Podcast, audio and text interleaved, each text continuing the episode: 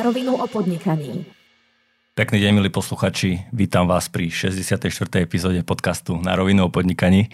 Tým, že je leto a že máme trošku e, viacej času, možno aj na nejaké voľnočasové aktivity, e, tak som veľmi rád, že e, dneska tu bude host, ktorý, s ktorým sa možno aj trošku tak vrátime do nejakých detských alebo takých tínežerských čas a budeme sa baviť o hrách, konkrétne o gamingu a ja už medzi nami vítam Mateja Lančariča. Ahoj Matej.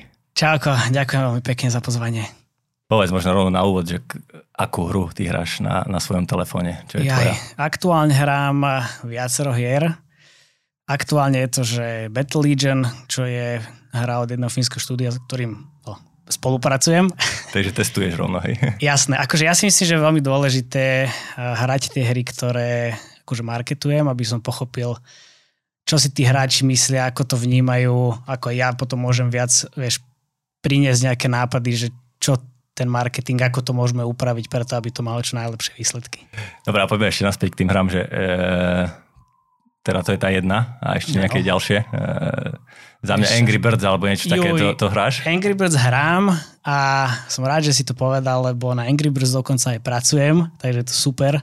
To je jedna akože veľká vec, ktorú, z ktorej sa veľmi teším. Ale potom sú to rôzne hry ako Clash of Clans, Clash Royale toto hrávam, že sem tam, mm-hmm. potom sú to mm-hmm. rôzne akože záchodové záležitosti, kde nemusím vôbec rozmýšľať nad ničím a len tak si akože vyčistím mysel. A potom sem, hrávam sem tam aj akože rôzne puzzle hry, napríklad Homescapes, Gardenscapes od uh, ruského štúdia Playrix. Dobre, tak aby sme to uviedli na pravú mieru a posluchačom ozrejmili, že čo ty presne robíš. Uh, vyčíhal som tvoj LinkedIn a tam som našiel, že si User Acquisition Consultant for Mobile Games. Tak, Google tak Translator to, to preloží, že si konzultátor akvizície užívateľa pre mobilné hry. Čo to vlastne znamená? Je to tak, akože v našej terminológii na Slovensku sa to veľmi nepoužíva, jedine v gamingu sa to používa user acquisition manažer alebo konzultant. Voľne preložené sú akože performance marketing manažer v hernom odvetví. Čiže zjednodušene zase vymýšľam stratégie na hry, ako ich v soft launchi nejakým spôsobom marketovať, potom v global launchi manažujem kampane na Facebooku, na Google, na Snapchate, TikToku a rôznych iných akože, mm-hmm. um, marketingových sieťach. Potom prosím ťa, že keď náhodou poviem nejaké slovo, ktorému nerozumieš, alebo niečo, tak povedz, lebo ja sa väčšinou, yeah. väčšinou si myslím, že všetci tomu rozumejú a všetci sú v pohode.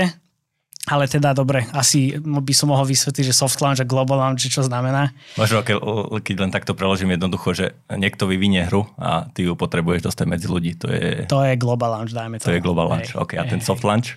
Soft launch je v podstate um, nejaký čas pred global launchom, kedy testuješ svoju hru na menších, uh, menších um, štátoch, snažíš sa zistiť uh, nejaký feedback od hráčov, vyladiť nejaký funnel onboarding toho hráča, tutoriál, zistiť, že či tam nie sú nejaké problematické kroky a pripraviť si aj marketingovú stratégiu, zistiť, ktorá krajina ako funguje, ktorá kreatíva ako funguje, aký marketingový kanál použiť potom v tom global launchi, mm-hmm. aby si mal čo najlepšie výsledky samozrejme. Takže ty si nejak začal uh, historicky s marketingom, a ako si sa možno, dostal do toho gaming sektoru celkovo a herného priemyslu, lebo je to niečo, čo tu nebolo pred desiatimi rokmi hey, asi. No, akože takto, keď sa mám vrátiť úplne späť, tak som hral hry od, od začiatku, od jak živa. Age of Empires, Dungeon Keeper, Team Hospital a podobné takéto veci, Roller Coaster Tycoon, akože to boli veľké veci, to je ktoré, obľúbené tiež. ktoré sa ma veľmi dotkli, ale začal som hrávať aj Counter-Strike, v podstate hneď ako to vyšlo von a ja som pôvodne z Trnavy a my sme tam mali akože veľa herní, kam sme chodevali drtiť cs a už tam som sa poznal s veľa ľuďmi, akože čo hrali cs tiež. No. A potom v podstate za x rokov neskôr som zistil, že jeden z týchto hráčov, mojich spoluhráčov je CMO v Pixli a ako nejak slovo dalo slovo, bo prišiel som na kávu a zrazu o dva mesiace už som tam pracoval. Takže tvoj prvý začiatok a prvý nejaký dotyk e, s hrami bolo vo Pixel Federation. E, bo, Pixel Federation. Bol v Pixli, áno, áno, áno. Možno povedz, že e, čo to je za firma, lebo mm, na Slovensku veľmi známa, možno medzi marketérmi, možno mm, medzi tým, týmto startupovým priemyslom a možno v takýchto klasických biznisoch nie je veľmi známa. Tak čomu sa tá firma venuje? Ale Pixel, neverím, že nie je známa firma minimálne na Slovensku, keď majú 50 miliónové obraty a Šimon vyhráva manažéra roka skoro každý, každý rok. A čiže venuje sa vytváraniu hier a rôznych teda žánrov. Aktuálne včera im vyšla nejaká hra, ktorá je Port City napríklad a je to simulá- simulácia, teda žáner simulácie. Naj, ich najúspešnejšia hra bola Train Station, ktorá kedysi začala na Facebooku na, na desktope, v podstate browsery a potom postupne všetky hry sa akože portovali na mobily, lebo teda mobily prišli, Jasne. veľká technológia, veľká zmena. V tej dobe som tam akurát bol a všetky tieto akože portovania na mobily, v soft launch a podobné tieto záležitosti som mal pod palcom a bolo to že úžasná skúsenosť. Takže ty si vo, v Pixli v zásade mal na starosti e, teda tie launche a, a akvizície hier na, teda do Akvizície používateľov do teda hier, hej. Áno, um, začal som ako, že manažer, taký user acquisition manažer a potom postupne, postupne som mal na starosti tieto launche, hej, všetkých hier. Koľko si robil ty v Pixli? Takmer 5 rokov. Takmer 5 rokov. Takmer 5 rokov. OK, a v Pixel si predpokladám e, nazbieral bohaté skúsenosti z, toho, Je z tejto tak, oblasti. Akože ja som mega vďačný za moju celých tých 5 rokov, čo som mohol byť v Pixel, lebo to bola akože super, super jazda, naučil som sa veľa vecí, ktoré môžem aj teraz úročiť.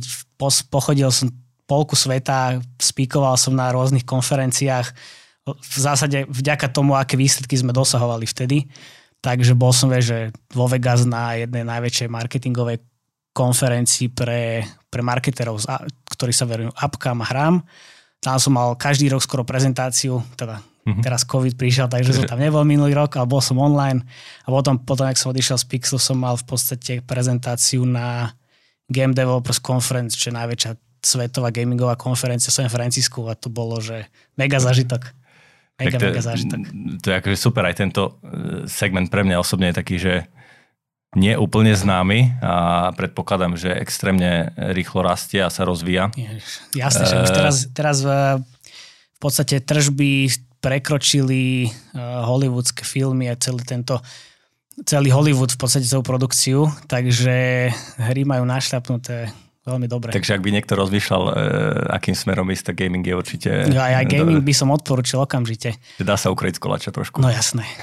Pozri, akože ja, keďže som hráč a mám rád marketing, študoval som to na vysokej škole, síce teda tie, čo si budeme hovoriť, tie všetky veci, ktoré som tam naučil, teraz vôbec nepoužívam, lebo jasné. sme sa učili z kníh, ktoré boli staré 20 rokov ale to spojenie tých hier, hier a marketingu je, je vynikajúce. No povedz možno, že ak, ak ty pretavuješ tie skúsenosti e, vlastne z Pixlu, e, možno aj zo štúdií a, a celkovo z toho biznisu, e, začal si nejak sám podnikať, alebo čo bol možno ten, ten hlavný motivátor, prečo no, si odišiel z Pixlu a prečo si... Dobre, roz, rozdielme tú otázku na dve, že ak som začal podnikať, bol to úplne v inom segmente ako hry. Um, jeden môj, ja som začínal svoju akože, kariéru online marketingového špecialistu v jednej malej agentúrke túto v Bratislave. Sa volá Online Toro, ešte stále fungujú a uh-huh. dostal som šancu, nevedel som, že vôbec nič, čo sa týka online marketingu, som to mal akože naštudované, že vedel som to teoreticky, ale prax mi chýbala. Tam som začal pracovať a, a chcel som to akože nejak sa viacej učiť a Stretol som sa vtedy, to bolo čo 2013 ešte rok, stretol som sa s mojim kamarátom z detstva, s Ondreom Mosbergerom, ktorý mal taký nápad, že chce si kúpiť nejaký náramok na, na ruku, proste pánsky náramok. Mm-hmm. Nikde to nevedel zohnať, takže teda vyrobí si.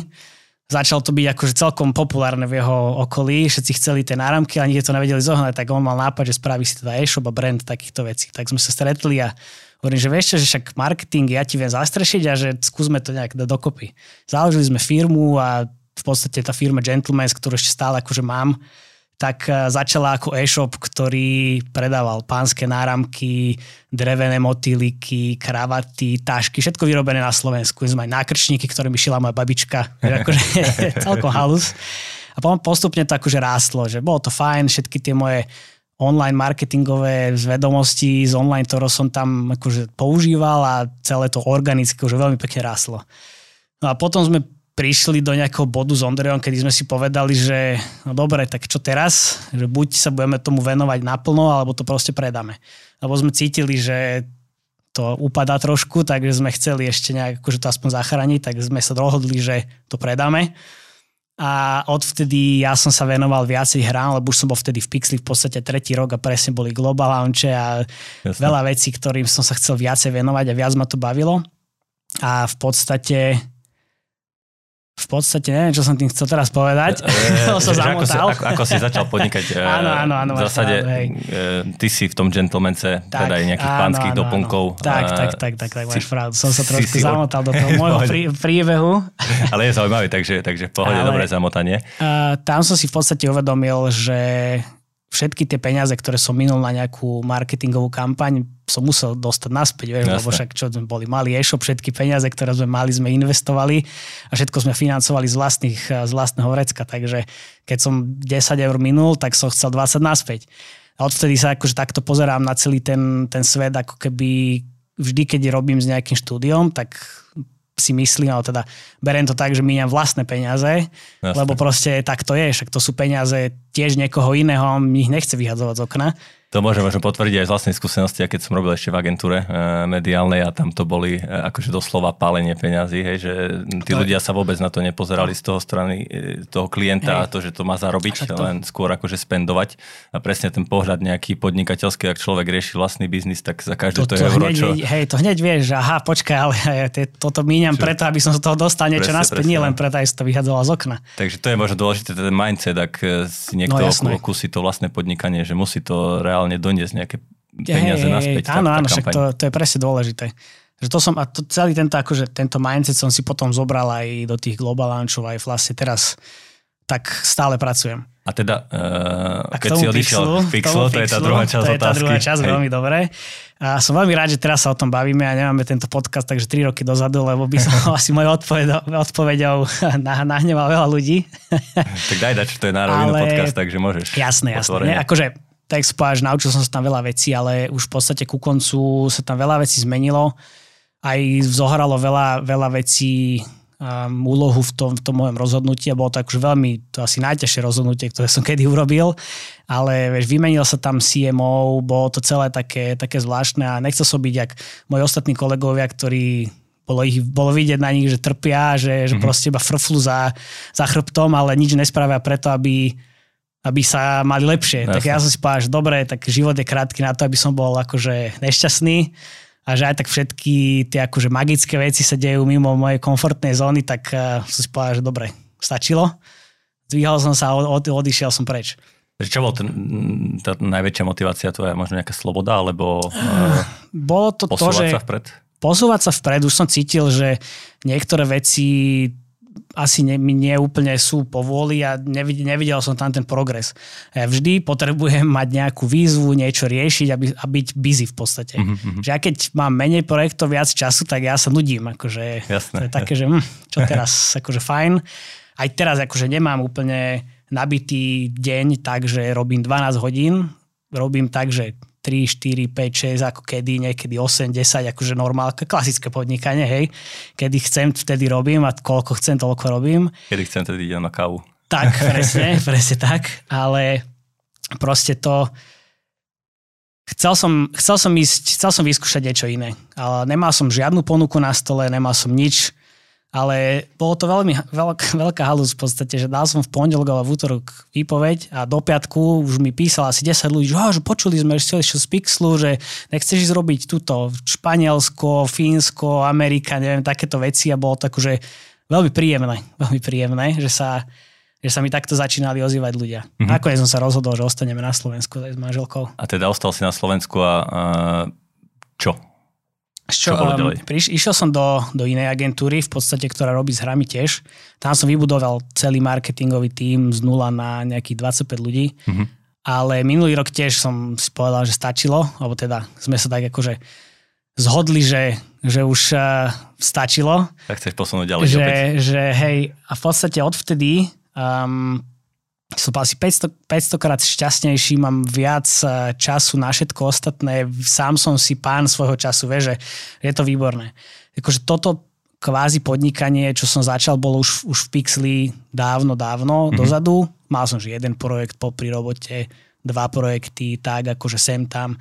A bolo to veľmi fajn, že nemám rád ten mindset slovenský, ktorý všetci hovoria, že o, ty máš side job, ty teraz sa nevenuješ svojej vlastnej práci. Tak akože, keď som šikovnejší a mám 8-8 hodinovú robotu spravenú za 4, potom ešte spravím všetky ďalšie veci, ktoré by som mohol za, za hodinu a čo mám akože klikať na, na Facebooku a na YouTube len a tváriť sa, že pracujem, Čítať tak nie. Topky. Hej, tak nie, ja si povedal, že zoberiem ďalšie projekty, na tých som sa naučil veľmi veľa a potom akože tie skúsenosti mi ešte pomohli v tom, že tie všetky Global Launch Pixel boli veľké úspechy, lebo akože som čerpal z tých ostatných projektov. Hej, to je, to je presne to nastavenie, že uh, ak, uh, alebo teda zamestnávateľia chcú, aby ich zamestnanci mali čisto fokus na, na tú jednu prácu, ktorú majú vykonávať od 8. do 4. No, prípadne hej. od 9. do 5. hej, uh, ale ja si myslím tiež, a som toho názoru, že ak človek má nejaké side joby a nejaké projekty popri, tak načerpa tam toľko skúseností Jasne. a vie to potom pretaviť do tej normálnej roboty. Takže, tak. takže to si myslím, že je len výhoda. Je to no, super. Naozaj. Dobre, takže teraz sa v zásade mm, si na voľnej nohe, pomáhaš nejakým gamingovým štúdiam a e, pomáhaš im v nejakom raste tak, tak, tom, tak, aby tak, sa tá tak. Ja robím v podstate to isté, čo v Pixli, len pre viacero štúdí aktuálne. Nerobím so, Slo- so Slovákmi vôbec, iba so zahraničím. Ten mindset je tam proste úplne iný. Uh-huh, uh-huh aj veľa ľudí, keď som bol v Pixli, o mne hovorilo, že som veľmi kontroverzný, lebo hovorím veci na rovinu, nie všetkým sa to páči, no akože však chápem, že Jasne. úprimnosť je že veľmi náročná na počúvanie, ale to je v podstate to, že čím ja som ja, že som úprimný, poviem veci, keď fungujú, výborne, pochválim, keď nefungujú, poviem to tiež. Hm. A to je proste niečo, čo, čo zahraničie počúva úplne v poriadku, všetci sú všetci na to len čakajú, lebo ja keby som teraz hovoril ľuďom iba to, čo chcú počuť, tak by to bolo veľmi krátko zrake, vieš, že Jasne. ja im poviem, že všetko funguje, o dva týždne vydáme hru a nič nefunguje, tak koho je to problém? No môj. Jasne, jasne, to, to proste takto nemôže byť. A ľudia nie sú až takí úzkoprsi, ako tu, vieš. A také otvorená spätná väzba a nejaké feedbacky a povedať Juj, veci na rovinu to... je veľmi dôležité podľa mňa. Hlavne je, v tomto. Je, to, je to mega dôležité, ale nie všetkým sa to páči. To je, no, to je ten tak akože pochváliť a, a povedať nejaké ľubivé slova je lepšie a, a poštekliť ego. Jasné. A je Hlavne, to super. vieš, uh, veľmi taký zvláštny šport slovenský, okrem toho, že sa neplatia na, na čas faktúry nikdy, ale je strašne málo pozitívnej spätnej väzby je mm-hmm. proste tu.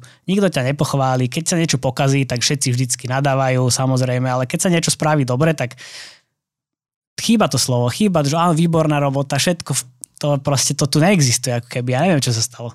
Tak asi sa to berie tak samozrejmosť. Áno, presne. Že sam, že... presne dosa, doža, e, dosahovať výborné výsledky samozrejmosť, ale keď trošku niečo zle ide, tak už, už je oheň na streche. No dobrá, teda v zahraničí to funguje inak, hej? Že vedia aj pochváliť, vedia aj otvorene je to, je to proste ego, ide úplne bokom, proste tam e, ľudia rozmýšľajú trošku inak, sú to ich firmy, proste snažia sa, aby dosahovali čo najlepšie výsledky, úprimnosť na to všetko a to je, to je, to je niečo, čo mi veľmi vyhovuje. Dobre, povedz možno ešte, uh, určite nás poslucha, počúvajú posluchači, ktorí by tiež chceli možno robiť uh, nejaké, nejaké projekty v zahraničí. Že ako sa ty dostal vlastne k zahraničným klientom? Boli to tie konferencie, na ktorých si bol Boli tam to si? určite, určite konferencie. Um, ja som tak, takto, zo, zo začiatku, keď my sme chodili na konferencie z Pixu, tak um, bolo také, že pre mňa veľmi príjemné, lebo som sa akože pozeral všade možne, že aké výborné prezentácie, ale potom som zistil postupom času, že tí ľudia akože iba rozprávajú a nezdelajú nič konkrétne. Tak som si povedal, že tak toto treba veľmi zmeniť. Takže keď sme launchli, akože global launchli Digis Adventure v Pixli, tak som proste spísal všetko, čo sme išli od A po Z, ale aj s číslami normálne, že mm-hmm. toto boli čísla, minuli sme Chceli sme minúť 200 tisíc, milili sme milión za mesiac a ideme proste. Všetky som odvtedy proste ľudia za mňa chodili, že výborná prezentácia, konečne niekto čísla a už to išlo. Ja som si potom ja som navrhol taký akože soft launchový proces, ktorý doteraz používam a používa to aj akože veľa iných firiem. Aj to som si proste spísal, dal som to, vypublikoval som to na jeden z najväčších eh, herných portálov a, ešte, a to bolo, že 2015 možno, doteraz mi z toho chodia ako keby lídy, že mm-hmm. ahoj, že čítal, čítal som tvoj článok, že prosím, prosím ťa, sme v soft launchi, pomôžeš nám s týmto, s týmto, s týmto? Jasné, samozrejme. Čiže ja v podstate nerobím žiadny sales alebo nechodím za ľuďmi, že hej, to som ja, ale je to práve naopak. Takže postupom času, prezentácie, zase úprimné veci hovoriť, aj, aj nepríjemné zase na druhú stranu, zdieľať čísla a to je niečo, čo ma posunulo v podstate tam, kde som teraz. Tvoj nejaký sales proces je zdieľanie vedomostí. Hej? Tak, to je, presne tak. To, to, to je, je presne, to je základ. Super, tak poďme teraz, možno poď nám pozdieľať trošku Dobre, vedomosti. Veľmi a, rád, veľmi rád. A poďme na také praktickejšie veci, že mm, predstav nám možno, že ako taká hra vzniká, ako vyzerajú tie gamingové štúdia, lebo jak som vravel, že pre mňa to je úplne neznáme, neviem, či to je jeden človek, ktorý si kliká nejakú hru a programuje, alebo to je tým je 20 to, hej, vývojárov, ako hej, to vyzerá? Je to, je to veľmi, veľmi všeobecná otázka, čiže dajme si to také, že dva príklady. Záleží veľmi od toho, že aká hra je aktuálne vo vývoji.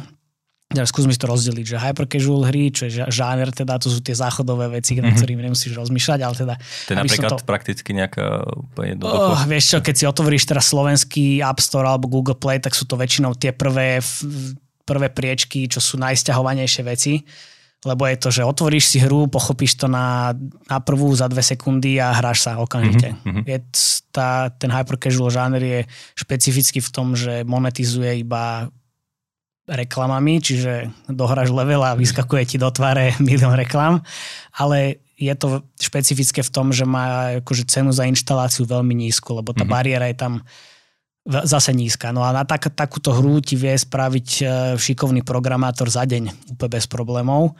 Samozrejme, že nie každá takáto za deň vyprodukovaná hra má aj akože úspech, ale pri týchto hyper casual veciach e, je ten proces trošku iný ako pri simuláciách, stratégiách. Čiže pri týchto hyper casual hrách prvé, čo sa v podstate robí, je taký, alebo teda v ideálnom svete si spravíš market research a pozeráš sa, že aké hry sú teraz v top čartoch, aké hry už upadajú a podobne a z toho si spravíš nejakú domácu úlohu. Mm-hmm. No ale je to špecifické v tom, že ty si v podstate predtým, ako ideš kódiť, si spravíš e, akože video, kreatívu, kde ukážeš ako tá hra vyzerá a ukážeš, že aké sú tam mechaniky a testuješ si to v podstate na Facebooku alebo na tej svojej cieľovej skupine.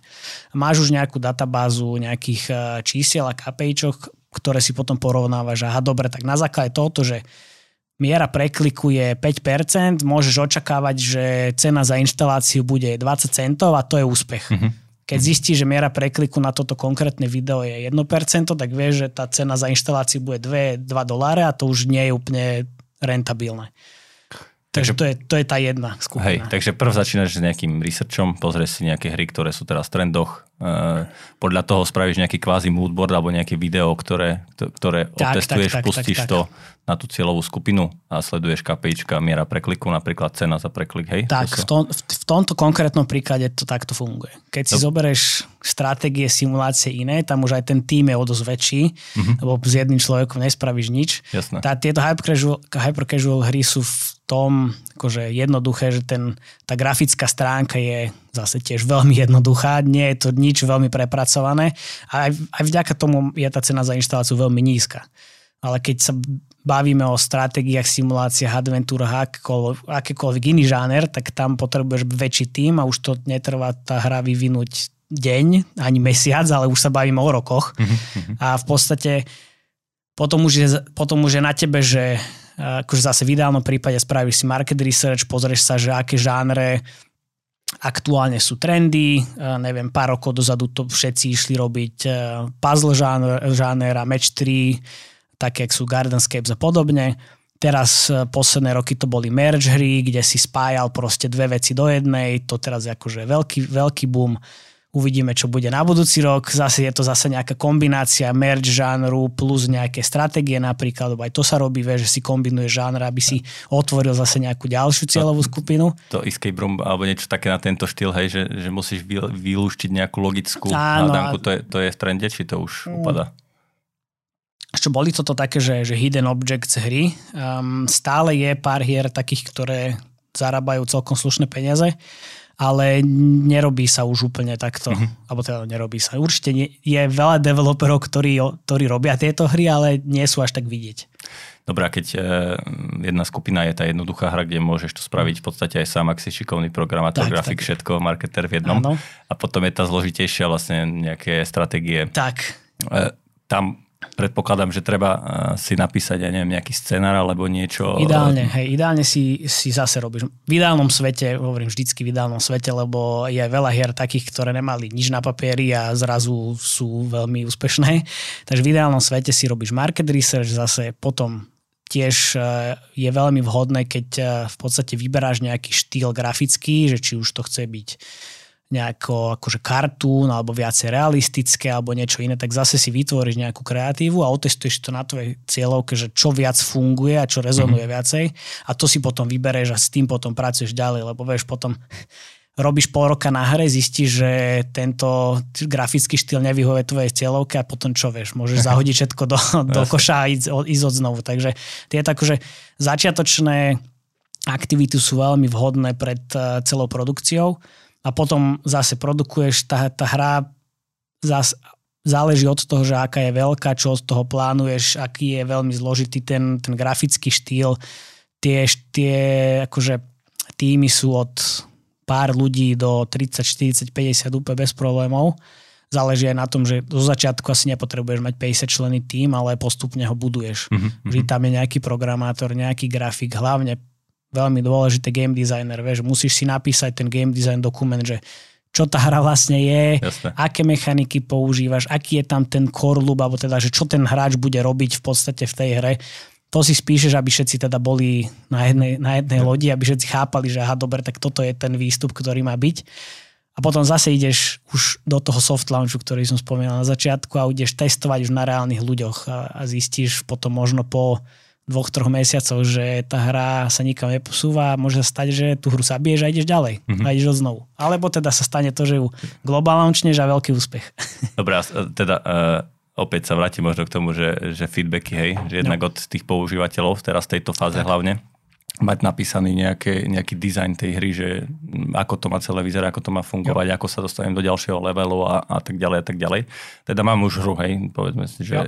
hra je spravená v nejakej akože testovacej fáze alebo nejaké kvázi MVPčko. Jak to dostať medzi ľudí? To je už prichádza asi ten to už soft prichádza, a potom ten global tak, hej? to už prichádza čas, kedy nastupujem ja, alebo teda hociaký marketér a prichádza so stratégiou, že kedy, aké, aké krajiny, aké marketingové kanály, aká kreatíva a postupne nakupuješ tých hráčov do hry, aby si mal akože dostatočnú vzorku na to, aby si otestoval, mm-hmm. že či sa tí ľudia vracajú naspäť do hry, koľko sa ľudí vráti naspäť, aká je tá cena za inštaláciu, či už je v tej nejakej fáze tej, no ja mám rozdelené tie, tie fázy do akože technického soft launchu, potom akože retenčná fáza a monetizačná, čiže v retenčnej sleduješ to, že koľko ľudí sa ti vráti na druhý deň, tretí, mhm. siedmy mm-hmm. a podobne. Takže už aj v tej fáze môžeš niekedy po, pozerať na tie monetizačné KPIčky, či už niekto platí a podobné veci, alebo zistuje, že či náhodou máš tam, neviem, 3 levely, 4, 5 levelov a či sa nezasekávajú na levely 2, koľko ľudí sa tam zaseká a potom zistuješ prečo. Čiže zase veľmi komunikuješ aj s data tímom, aj s celým tým herným tímom, že čo sa deje z toho marketingového hľadiska, ale aj z toho produktového hľadiska. Práve keď e, príde za tebou nejaké gamingové štúdio, ktoré má vytvorenú hru, a podľa čoho ty vyberieš, že na túto krajinu ideme marketovať, alebo ideš to nejak globálne robiť, alebo sú nejaké typy krajín, ktoré sú najlepšie na, na hry, alebo podľa tej domovskej krajiny, odkiaľ je to štúdio? No, väčšinou, uh, väčšinou mám také, že 4, 5, 6 takých mojich obľúbených krajín, ale záleží aj od toho žánru, lebo napríklad Polsko pre mňa je veľmi dobrá krajina, čo sa týka hier orientovaných na mužskú populáciu, lebo tam je veľa akože mužských hráčov, ktoré hrajú PUBG, Fortnite, CS, Clash Royale, strategické mm-hmm. hry a veľmi takéto veci, ale keď sa bavíme o nejakej hre, ktorá je zameraná na ženy, tak to Polsku už nie je až taká dobrá krajina, lebo je ich tam málo takýchto hráčov, vieš, takže musím si vybrať nejakú inú. Väčšinou je to nejaké Španielsko alebo Holandsko, severské krajiny sú veľmi akože fajn. Čo hrávajú ženy? A, aké typy hier? Puzzle hry, adventúry, niek, akože niek, je aj populácia žien, ktoré hrá že stratégie a dokonca sú aj akože celkom veľké platičky, ale väčšinou sú to takéto, že e, snažíš sa vyriešiť nejakú hadanku, e, puzzle, mečuješ si tri, tri veci do jednej, prechádzaš levely, také Candy Crush a podobné takéto jasne, veci. Jasne. Takže toto väčšinou akože je mužská, e, teda, pardon, ženská záležitosť. Dobre, takže máš nejaké vytipované, už vieš asi podľa akej, akého typu hry, na aké krajiny by si mal cieliť, takže tak, tam tak, to zacieliš. Tak. A ak zistíš teda, že tá hra je úspešná v danej krajine, čo prihodíte trošku viacej, aby, aby to fungovalo ešte, ešte lepšie? Záleží, záleží od toho, že čo chceme, e, čo chceme zistiť v tej konkrétnej fáze. Keď e, sa snažíme zistiť, koľko ľudí sa vracia naspäť do, do hry, teda vlastne, že retencia D1, D3, D7 a podobne, mm-hmm. tak e, a stačí nám tá určitá vzorka ľudí, tak neotvárame ďalšie krajiny, lebo zbytočne. Zase sa vraceme k tomu, že mohli by sme otvoriť 10 ďalších krajín a vyliať pár, pár desiatok tisíc e, do koša, ale na čo? Vieš, keď máme Jasne. väčšinou to cieľim tak, že aby sme mali minimálne 200, hráčov, 200 nových hráčov za deň, ideálne 500, aby sme mali akože štatisticky mhm. signifikantné mm-hmm. akože dáta. A to mi stačí. Hej? Potom zistíme, že väčšinou to robím tak, že každý ten, každá tá hra má nejaký akože timeline a nejaký, nejaký productionný timeline teda, čiže každé 2-3 týždne sa vydáva nový build. Mm-hmm. Takže v podstate my spravíme to, že jeden build je vonku. Otest... Build je? Build je nová, nová verzia. Nová verzia. Nová verzia. Otestujeme si na určité vzorke ľudí, KPIčka, povieme si, že aha, dobre, tak tuto je problém, tuto je problém, toto je výborné, čo s tým ideme robiť. Zastavíme na chvíľku marketing, lebo zase zbytočne nemusíme medzi tým, kým sa robí nová, na nové verzie a opravujú sa tie bugy a vylepšujú sa nejaké veci, že nemusíme míňať peniaze. Takže takto tak v takýchto cykloch nejakých um, pôsobí. Koľko je možno nejaká hranica, keď si povie, že tá hra je úspešná, koľko hráčov tam si ju stiahne? Alebo, alebo... Ne, nemyslím si, že je to úplne že podľa downloadov, lebo akože z downloadov, ak nemáš úplne reklamy v hre, tak to ti nič nepovie. Mm-hmm. Hej, máš hry, ktoré stiahlo 10 miliónov užívateľov a zarobili prd. Mm-hmm. akože je to bohužiaľ. Takže ide o to, že koľko asi revenues alebo tržieb má tá hra a to je zase veľmi relatívne, lebo pre, ne, pre nejaké štúdio je zárobok 10 tisíc mesačne super, pre niektoré štúdio je to nič, že pre 10 tisíc sa, sa ani nepohne. Takže... Jasne. Dobre, možno povedz aj, ako fungujú tie monetizačné modely.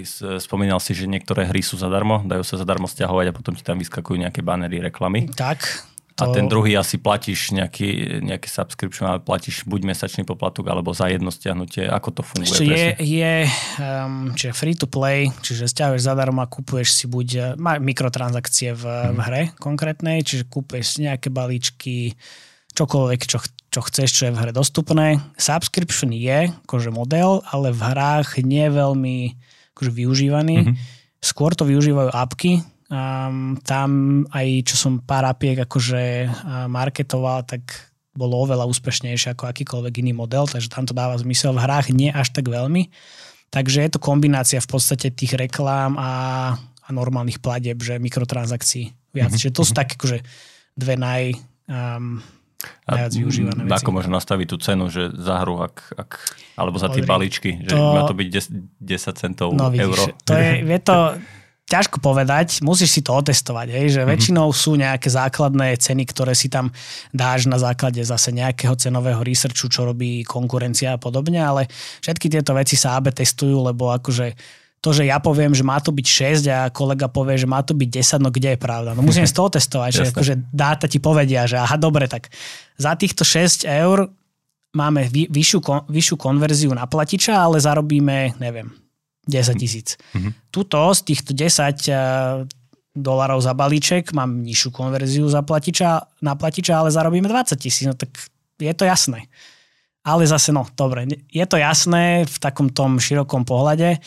Pre mňa to nie je až také jasné, lebo ja musím sa pozerať aj na to, že koľko konverzií posielam, v podstate no, posielam, koľko konverzií prichádza naspäť do Facebooku, do Google a do ostatných sietí, aby som vedel tie kampane akože optimalizovať. Mm-hmm. Čím viac eventov, tým krajší život pre marketéra samozrejme. A ako možno fungujú tie tie marketplace, že či už App Store alebo, alebo Google Play, že predpokladám, že je možné nejak si zaplatiť a topovať tie pozície alebo dostať sa hore, alebo je to čisto o Ešte trendoch? robilo sa to v 2014, boli také taktiky, že keď si sa chcel dostať na top pozície v iOS, teda v Apple, tak si musel mať XY stiahnutí za 24 hodín. Mm-hmm. v podstate dalo sa to, keď si sa chcel naozaj, že top 1 stať v Amerike, tak to vyžadovala asi, že 100 tisíc stiahnutí za deň a to je dosť veľa peňazí. To je. je veľmi veľa peňazí a vo veľmi krátkom čase. Ale boli to také stratégie, že ty keď si sa akože dostal na tú prvú priečku, tak ten organik alebo tie, tie ostatné stiahnutia, ktoré už boli s tým spôsobené, že si na prvej eh, priečke, tak ti to vykryli t- mm-hmm. celú túto akože investíciu. Takže to bol, to bol akože vtedy veľmi dobrý krok, ale bolo to také, že taká šedá zóna, že obchádzal si trošku akože pravidlá App Store aj Google, ale teraz už sa to nerobí skoro vôbec, lebo jednak ehm, všetky hyper casual hry sú iba na tomto, nie, nie iba, ale sú veľmi na toto za, um, zamerané, že chcú byť ten top 1, 2, 3, 4, 5, lebo majú veľmi nízku cenu za, za inštaláciu. Bavíme sa naozaj v centoch aj v mhm. Amerike, mm-hmm. kdežto stratégie sa bavíme v 20 30 40 dolárov, že bez problémov. Jasne. Ale stále sa to oplatí, lebo ten, Vieš, lifetime value toho hráča je viac ako to, tá cena za hráča, takže je to v poriadku. Ale takú hru dostať na top 1 najviac stiahovaných je veľmi nákladné. veľmi, veľmi nákladné. No a teda, čo sú tie kanály, e, kde promujete vlastne tie hry? Je to primárne Facebook, Google, um, potom Snapchat, TikTok, samozrejme, všetky tieto nové Snapchat nové funguje veci. dobre? Či, či ako to je? Mne to príde trošku také, že zabudnuté. Odkedy... Je to, je to taká, taká zvláštna platforma, ale funguje to dobre na určitý žáner hier. Mm-hmm. Skúšal som mužské, mužské orientané hry, ženský, veľmi také akože rôzne monetizačné modely, reklamy alebo teda mikrotransakcie. Zmiešané, zmiešané výsledky, ale dá sa tam nájsť akože tá tvoja cieľová skupina, keď uh, tam potrebuješ. Mm-hmm. Ja som počúval e, podcast, čo si mal s Kamilom Aujeským a tam si vravel, že vy gro z e, marketingového budžetu míňate na Facebooku. Je to stále tak? Ja, kde sú tie časy? kde sú tie časy? Facebook za posledného pol roka, akože ne, ne, ne, ne, nemám na to ani akože pekného slova, ale povedzme, že kvalita na Facebooku išla veľmi, veľmi dole. Takže od januára, februára, asi od februára, že marec až po teraz, akože na, skoro na všetkých hrách, čo vidím a čo, čo manažujem, je, že Facebook začína byť veľmi problematický. A zase naopak ide Google celkom, celkom do popredia, potom z tých akože iných sietí je tam, že Unity Ads a podobne, takéto akože marketingové iné, um, iné kanály. Takže je to taká kombinácia. Mm-hmm. Keby, zase, keby sme my mali tento, tento podcast asi že 3 roky dozadu, tak poviem, že spendujem všetko na Facebooku a nič iné nezaujíma. Veľmi krátko zrake, veľmi krátko zrake, lebo vždy som hovoril, že kým míňaš milión mesačne, tak ti stačí Facebook. Teraz, keď míňaš niekedy aj 50 tisíc mesačne, už je to problém na Facebooku, lebo nedá sa to až tak veľmi škálať. Veľká konkurencia, zmeny na platforme. Veľa sa zmenilo. Celé zle veľa sa zmenilo, hej, veľa sa zmenilo. A takže, takže je to teraz v podstate taká kombinácia viacerých sietí. Dobre, a sú, majú význam aj nejaké e, akoby mimo, reklamy mimo toho online, nejaké offlineové, či už nejaké eventy, alebo ja neviem, či sa nejaké herné... Ešte skúšali sme aj e, v Pixli, keď som bol, TV um, reklamy v UK, v Nemecku a podobných akože záležitostiach. Bolo to také, že dajme tomu, že poloúspech, mm-hmm. ale nebo, nevracali sme sa úplne k tomu. Teraz si myslím, že, že je to že v poriadku, podľa toho, koľko máš budget, um, ale dá sa ten budget vždy, vždy využiť aj inak. Mm-hmm ako liať do reklamy, do, do, do telky. Takže akože eventy nie úplne. Podľa toho, že čo chceš tým eventom akože dosiahnuť, je veľa firiem, ktoré sponzoruje eventy, rôzne konferencie a podobne, ale robia to kvôli hiringu, vieš. Jasne, jasne. Kvôli tomu, aby si ľudia stiahovali hry, nie úplne. Dobrá, čo taká hra vie zarobiť? Povedz možno nejaké tvoje najväčšie, eh, o, najväčšie úspechy. O, od nula po, po miliardu, som ti hovoril pred, eh, pred eh, nahrávaním.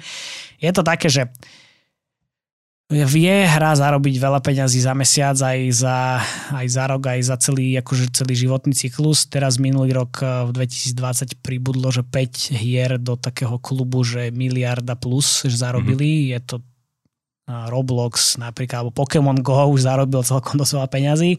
Takže je to príjemné, je to príjemný biznis, ale vieš, zase, tak som hovoril, môže hra zarábať 300 tisíc mesačne, 50 tisíc mesačne a ty keď máš náklady 10-20 tisíc, tak si stále v pluse, vieš, takže Jasne. je to fajn. Ale zase keď chceš škálovať, tak už musíš eh, rozmýšľať aj nad tým trošku inak. Ale je to veľmi, veľmi individuálne, čo sa týka každého štúdia. Ešte jedna otázka ma napadla k e, tým App Storeom a, a Google Play napríklad, no. že oni si, predpokladám, že sekajú nejakú časť e, z tých stiahnutí, alebo ako to funguje? No tam je to 30% si berú z každej e, mikrotransakcie. Teraz, keďže sa začali súdiť s, s Epicom, lebo Epic Games povedal, že teda je to veľmi nefér voči všetkým developerom, že si teda 30% berú z každej transakcie, mm-hmm. tak začali robiť také, že prvý milión eur ktorý akože zarobíš na, na App Store, tak ti strhnú iba 15%. Krásne, hej, veľkoryse veľmi. Čiže všetky veľké firmy, to je úplne irrelevantné. To sú najviac tí, čo najviac zarába, na, na tých, čo najviac zarába Apple, tak tých sa to vôbec nedotklo. Google teraz prišiel s tým istým, ale povedali, že prvých iba 500 tisíc, 15% oni budú brať. Potom boli tam také všelijaké aktivity smerom k subscriptionu, že keď máš subscription, tak máš iba 15%, ale zase, jak som hovoril, že tie hry veľmi tie subscriptiony nepoužívajú, takže Jasne. je to viacej pre apky. Že je to také, no je to, stále mám taký pocit, že je to Wild West. Hlavne asi v podaní tých najväčších hráčov, že no, oni, oni na tom najviac uh, rýžujú.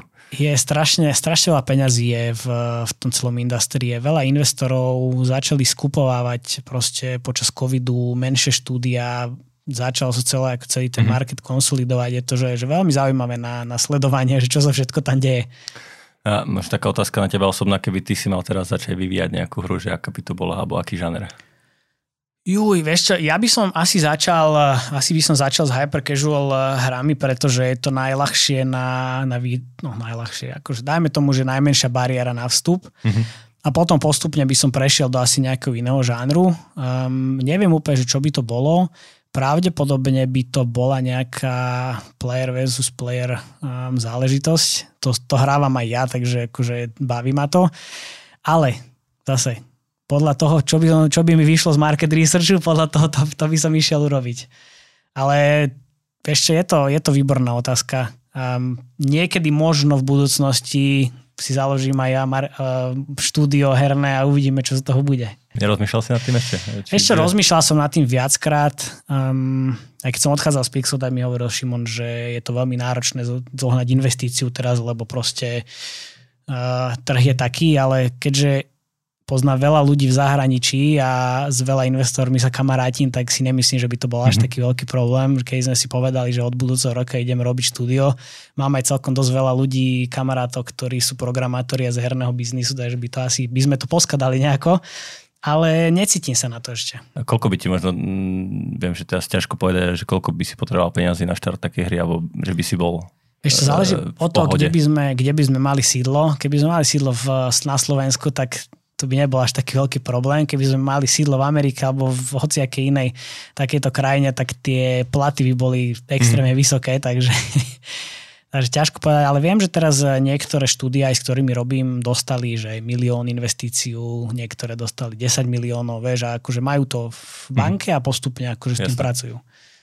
No, mm, určite to, to obdobie, ktoré, ktoré nás zasiahlo a ktoré bolo, bolo veľmi zaujímavé aj pre herný priemysel z môjho takého osobného pohľadu. Mi to príde, že asi presne v tejto dobe e, oveľa viacej ľudí začalo hrať e, hry, alebo teda hrajú ešte viacej, ako Jasné. hrali doteraz. E, ako to ty vnímaš, jak to bolo presne počas covidu? Je to tak, akože minulý rok, marec bol taký veľmi intenzívny, kedy viac štátov akože zaviedlo lockdown a ostali, ostali ľudia doma, takže zrazu bol akože krásny život v, v hernom priemysle, minimálne teda veľa ľudí aj čo sa týka akože konkurencie prestalo míňať peniaze na, na, na marketing, lebo proste nebolo prečo, Jasne. keďže ľudia boli doma.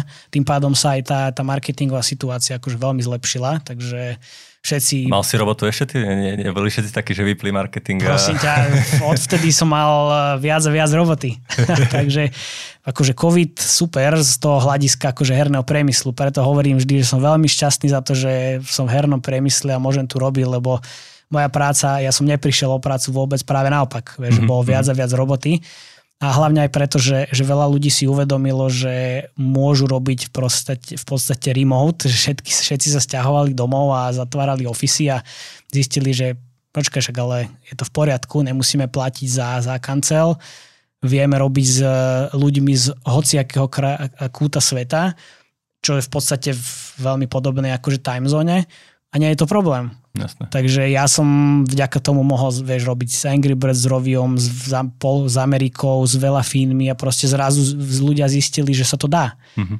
Čo ale nechápem napríklad, že, že prečo teraz ľudia zase na Slovensku vyplakávajú, že ne, nemôžu dostať naspäť ľudí do, do práce, do kanclu, že nechcú tam ísť. No tak samozrejme, keď vieš z domu robiť a nepotrebuješ byť non-stop s každým, tak um, prečo by si musel chodiť do práce, vieš, musíš dochádzať, Jasne. ušetríš koľko, koľko času za deň a, a môžeš sa venovať rodine, alebo môžeš byť viacej, akože môžeš viacej pracovať zase, je to také.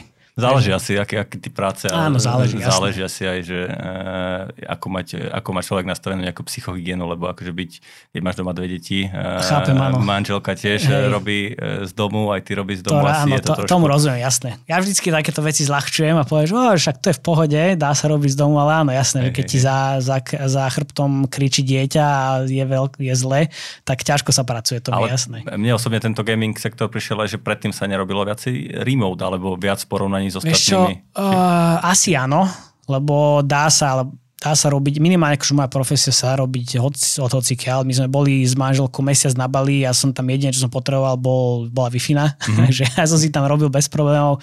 Ráno som si odrobil pár hodín a potom sme sa tam akože motali, a respektíve naopak, lebo tam je iný čas, takže ráno sme sa motali, okay. potom som robil a bolo to super.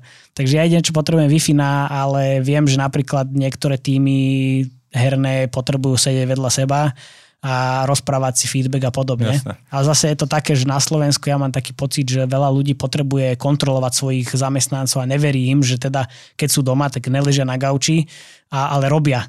Vieš, to, je, to je celkom halus. Jasne, ale aj keby, vieš, aj keby, si, aj keby si ležal 4 hodiny na gauči a potom robil iný čas, tak akože čo, že kde je problém? Keď je tá robota, robota spravená, spravená, tak čo? Tak, Presne. Jasne, jasne.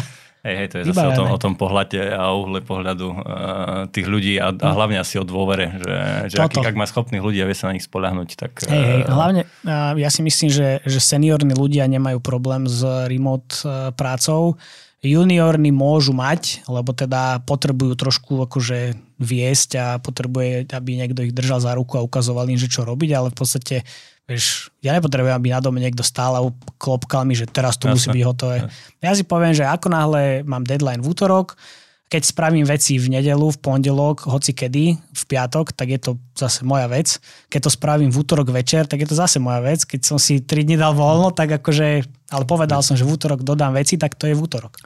Bratý ako možno konzultant alebo mm, nejaký stratek eh, tých jednotlivých gamingových štúdí. Máš niekoho, kto ti pomáha nejakou administratívou? Ja neviem, či to nazve akože Ešte nie. Možno, či to robíš sám úplne. Robím si to, robím si to sám. Mám akože veľmi, dajme tomu, že dobrý time management a nemám rád ad hoc meetingy a také koly, ktoré sú, že poďme si zavolať. Mám vždycky dopredu na týždeň urobený nejaký akože taký, takú kostru, že v pondelok mám weekly meeting s jedným štúdiom, s druhým, potom v útorok nejaký meeting, potom mám jeden deň. Včera som mal až bezkolový úplne, čo mm-hmm. bolo, že za posledné dobe, že veľký úspech. Ale treba sa aj sústrediť na tú prácu. No, jasne, jasne, treba, Takže to, že mám všetko takto naplánované dopredu, mi umožňuje potom akože robiť iné veci, administratívu, faktúry vystavovať a akože takéto veci robiť. Mm-hmm. Dobre, tak uh ale Super. počkaj, jednu vec musím, musím povedať, že, že mám veľmi dobrý kreatívny tím, ktorý, akože, s ktorými je viacero ľudí, s ktorými spolupracujem. Akože nie sú to moji zamestnanci, ale je to pár ľudí, ktorí tu mám na Slovensku, ktorí proste robia pre mňa akože reklamy a videá a podobne a tých si musím akože manažovať. A je to úžasný, úžasní ľudia sú to naozaj to je super, akože keď máš ľudí, na ktorých sa vie spolahnuť, tak je to, je to najviac. Presne tak. Možno ešte m, mm, taká praktická vec, že či používaš aj nejaké túly, alebo apky, alebo niečo na time management, Ježiš. alebo len kalendár a ideš... Kalendára idem, snažil som sa používať nejaké aj, že um, jak to, toggle a podobné také harvesty, ja neviem, na, na meranie, že koľko mi aká vec akože trvá a takéto veci a potom podobné veci ako Asana, neviem, akože Trello a neviem čo všetko nie je to úplne mne povôli. Ja mám rád také, že keď eh, akože niekedy to môže pôsobiť trošku chaoticky, ale ja sa v tom vyznám a mám tak väčšinou, že kalendári, ale čo nie je v kalendári, tak akože mrzí ma to, ale bohužiaľ. Takže to je pre mňa akože veľmi smerodajné. Dobre, dobre že som ti poslal pozvánku, aby si to nebolo. Dal som, si, dal som si to sám do kalendára, že teda deje sa to a potom mi prišla aj od teba, tak som bol rád, že super, to je výborné. Hej, ale akože podľa mňa najlepšie, najlepší nástroj na time management je kalendár, či už ano, e, nejaký určite. online nový, alebo, alebo klasický Appleovský, alebo Google, hej, alebo zapisovať na stole a možno potom nejaký notes, sticky notes, kde si napíšeš, čo treba robiť. A... Áno, jasné lebo, lebo tie trela a všetky veci treba aj nahadzovať, treba to administrovať, to, to je na tom najhoršie. To je, to je hrozné a je to viacej otravy, ako to prináša akože užitku, akože minimálne pre mňa. Hej, Chápem, hej. že niekomu to vyhovuje, takže komu to vyhovuje, kľudne, nech s tým pracuje, ale ja som takýto viacej. Ak robíš asi o veľkých tímoch a nejakých väčších projektoch, tak je to možno dobré mať nejaký workflow zaznamenaný. Áno, jasné, ale hej. akože vlastne osobný manažment si nastavovať si do toho, sám, hej, to, to hej. si ja tiež neviem predstaviť. Dobre, e, posledná záverečná otázka Dobre. na teba kam sa to bude celé uberať tento gaming? Že myslíš, že to bude brutálne rásť? Myslíš, že to bude klesať? Rásť to bude určite. To nie je vôbec ani otázka, že či, ale skôr, že ako, ako rýchlo. Um, teraz je veľmi akože, rozšírený model free to play, to je to, čo sme sa bavili ale s nástupom krypta, blockchainu a podobných týchto vecí sa rozmáha model play to earn. Mm-hmm. V podstate akože veľa, teraz to bola taká veľká kauza, že veľa Filipíncov si na tom to začalo akože začalo na tom zarábať v podstate, že hrajú a, a skúšajú robiť nejaké veci v tých konkrétnych hrách a na tom zarábať peniaze, čiže hrajú a zarábajú na tom. A je teraz ve- veľký zase trend aj eh, Mark Zuckerberg mal teraz eh, nejaký call alebo nejak, niečo rozprával, nejaký press release, že celá tá Facebook eh, stratégia sa skôr otáča do nejakého metaverse, keď si pozeral Ready Player One, takých Jasne. proste svet. No, teraz je Roblox, je veľká, veľká záležitosť. Vo Fortnite bývajú rôzne koncerty reperov a takéto veci a ľudia tam chodia normálne. Takže tento smer je taký, že, že veľmi zaujímavý. Som veľmi zvedavý, že čo z toho akože bude. Je... Možno nejaká akože, taká kvázi rozšírená realita sa preniesie do hej, hej, hej, hej, hej, áno. Akože teraz viem, že, že čo sme sa aj bavili s, s ostatnými kamošmi z industry, tak je to v podstate už to skoro tak existuje, lebo máš World of Warcraft a a oni hovorili, že máš v Amerike veteránov, ktorí už sú, sú doma a proste majú tam vo World of Warcraft guildu, alebo teda klan, ktorý vedú a tam sú akože tí, mm-hmm. o ktorí všetko manažujú a potom doma majú proste úplne iný život. Takže to je, to je akože jedna vec. A teraz ten, ten metaverse, keď to tak mám nazvať, tak eh, to bude veľmi zaujímavé. Takže treba si, si vytvoriť nejakú druhú osobnosť aj niekde. niekde Aj, nie som úplne fanúšik tohoto, ale máš to proste tak, že keď no, každý si je strojcom svojho šťastia, proste tak to je. Tomuto ja verím odjak živa. Ale vieš, že keď niekto má taký, dajme tomu, že iný život a, a potom si otvorí tú hru a, a má tam zrazu je to, že iná, iná osobnosť a všetko sa mu darí a je to také, že veľmi príjemné, tak je to také, vieš je to dosť nebezpečné, dá, hey, povedzme hey, si to tak. Také alter ega mať je, záleží, záleží, akým štýlom sa oberá. Áno, áno, áno, presne, presne. Nejakým dobrým, alebo možno nejakým potom creepy, alebo tak. Hej, no však toto. No dobre, takže ja ti veľmi pekne ďakujem za, za tieto znalosti, ktoré ja, si s nami pozdielal. Ja ak sme sa pekne. na začiatku bavili, to je vlastne to, čo ťa dostalo tam, kde si. Tak. Takže mojim dnešným hostom bol Matej Lančarič. Ak by ste sa chceli pozrieť e, detálnejšie, čo Maťo robí, tak skúste kliknúť aj na lančarič.me. Ja to dám aj do poznámok super, po tento super. podcast. Takže klikajte kľudne, aj Maťa kontaktujte. A ja verím teda, že aj na Slovensku či už po trase nejak Pixel Federation, alebo nepochybne aj možno tom to, tou tvojou cestou Aho. sa bude, bude pridávať čo, čoraz viac a viac podnikateľov a mladých nadšencov alebo aj starých, ktorí budú chcieť v týchto uh, hrách nejak pôsobiť. To by bolo, to by bolo super. Takže... Ďakujem veľmi pekne, cítil som sa tu super naozaj. Ďakujeme aj my. Počúvali ste teda 64. epizódu podcastu na rovinu o podnikaní. Ak sa vám to páčilo, neváhajte zdieľať, komentovať, lajkovať, čo len chcete a počujeme sa opäť o dva týždne. Do počutia. Do počutia. Počúvali ste na rovinu o podnikaní. Dvojtýždenný podcast spoločnosti ProSite Slovensko.